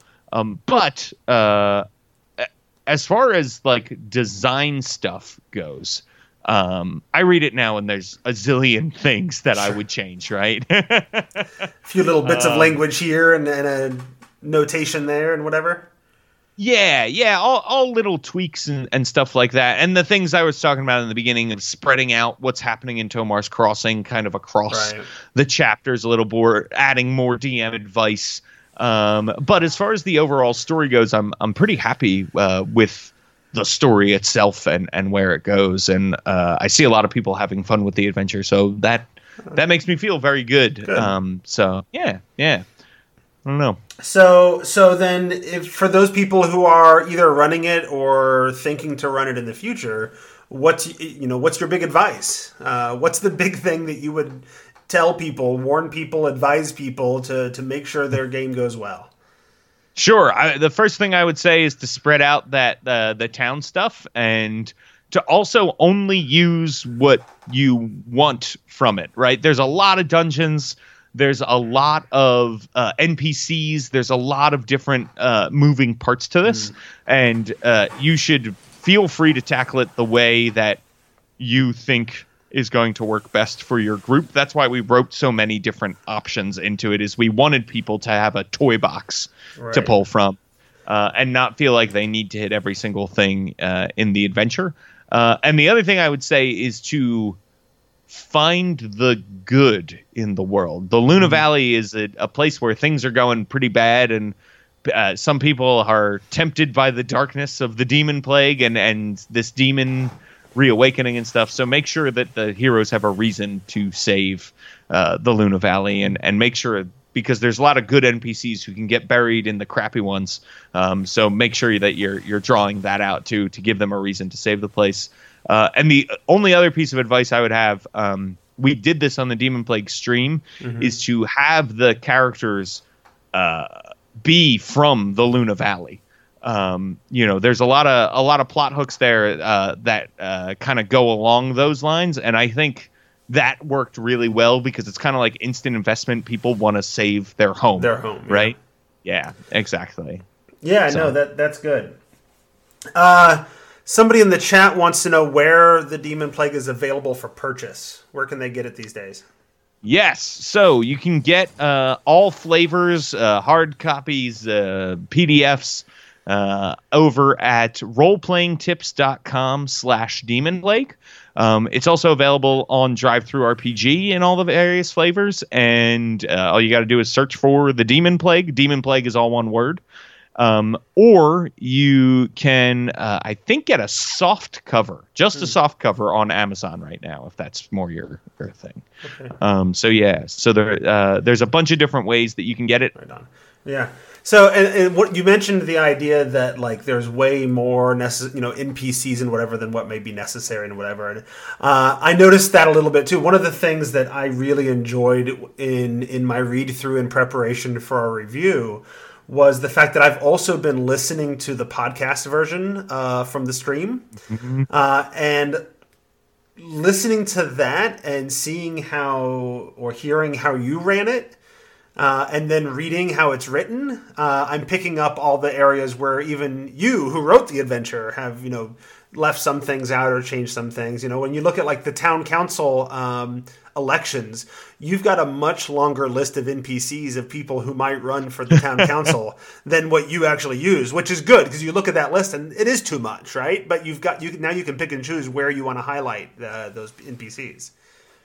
Yeah, yeah, and I, uh, you know, that's a thing that I hope uh, people use, and that's where more DM advice I think would have come in handy to say like, hey, if your characters never interact with, you know, Kadra Tourmaline, uh, don't worry, maybe she's not running for re-election then, you know, uh, that kind of. Plus, thing. isn't she so, a werewolf?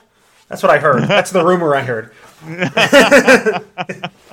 yeah, well, right. You let your you let your players really drive um, those kinds of things. They, uh, I found the NPCs were doing things in response that I had never planned for because the players went totally off the map. So, right. uh, yeah, how do you deal with a werewolf smear campaign? I don't right. know. that was Kadra, though, right? I got the right NPC. Uh, yes, uh, okay. I think that was Paulmine Sandalwood. Oh, yes, okay, okay, the, okay. yeah, yeah that they were they were telling everybody was a werewolf, but she was like what a druid or something, and she was a druid, yeah, yeah and she wild shaped into a wolf. Right. Yes, excellent. All right, so I asked you um, sort of my my winding things up questions. Uh, I had one more, and that is, uh, what do you want people to know that I didn't ask? Uh, so I think, hmm, what I mean, we we covered quite a bit.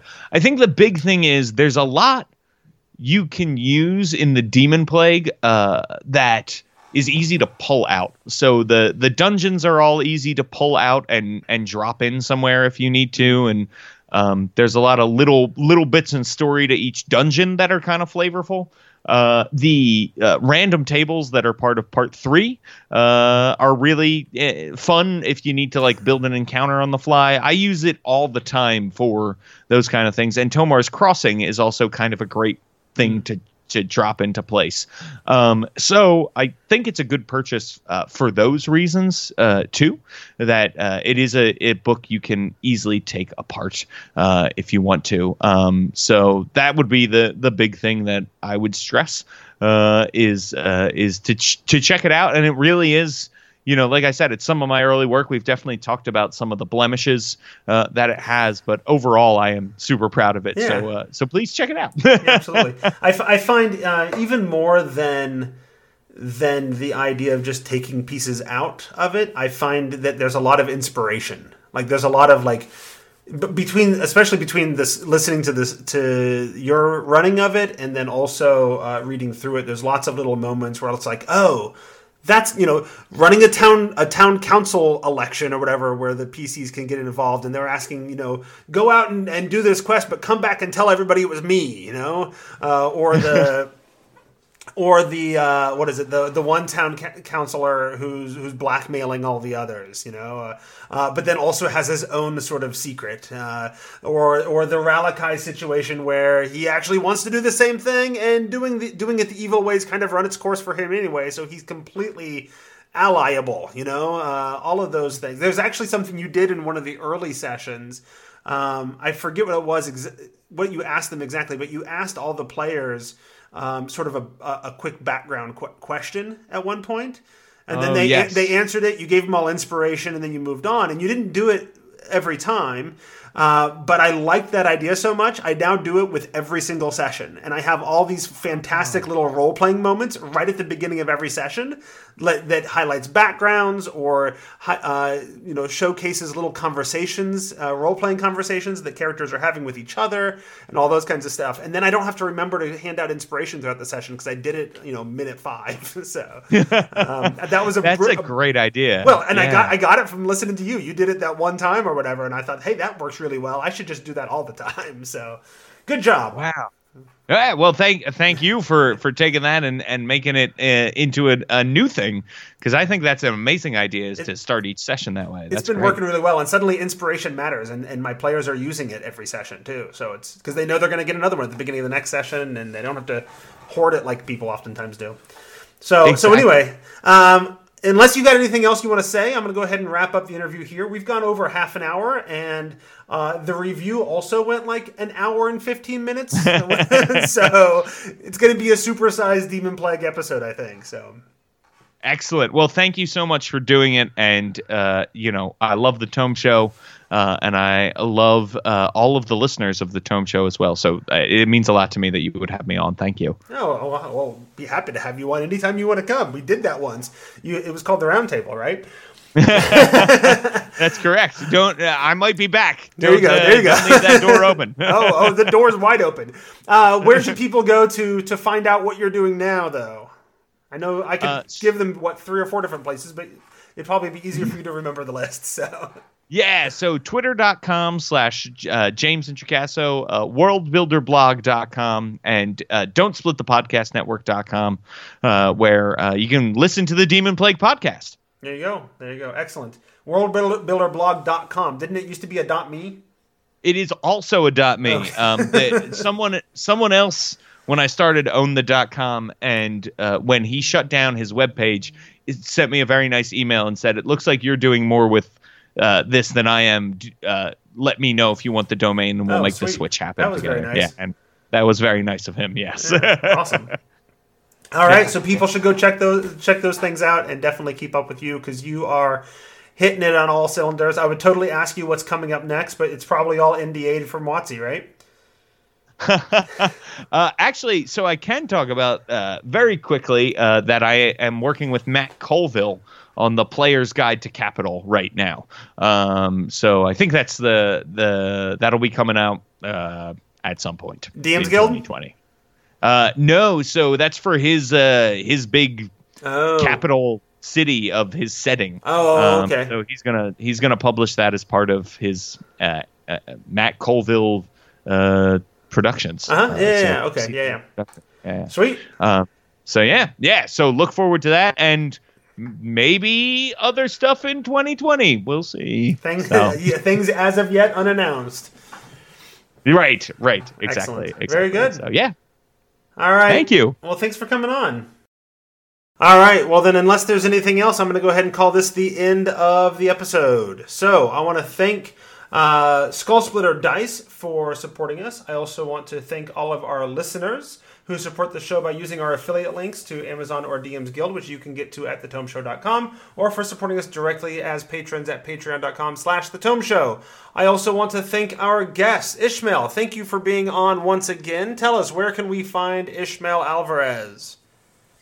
Yeah, I can be uh, found primarily uh, on Twitter under uh, Elven Wizard King or King Lorathorn, uh, whichever is easier for you to spell.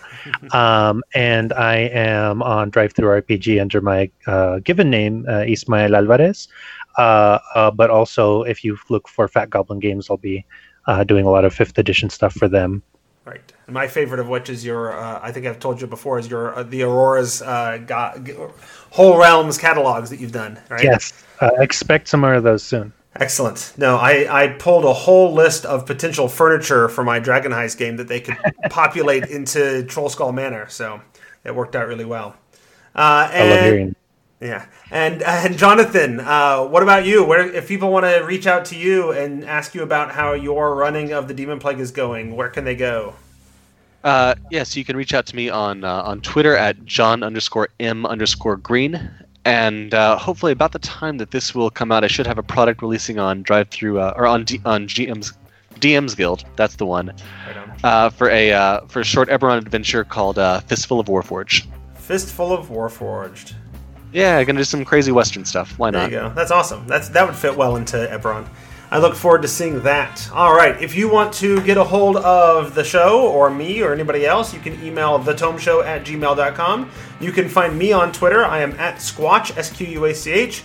You can go to at Sarah Darkmagic on Twitter and talk to Tracy, even though she wasn't on this episode.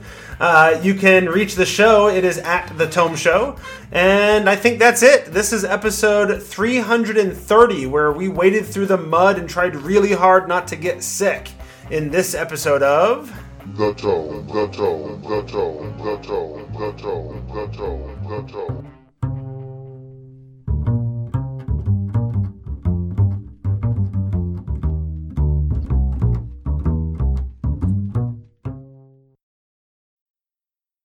I'm on the wall.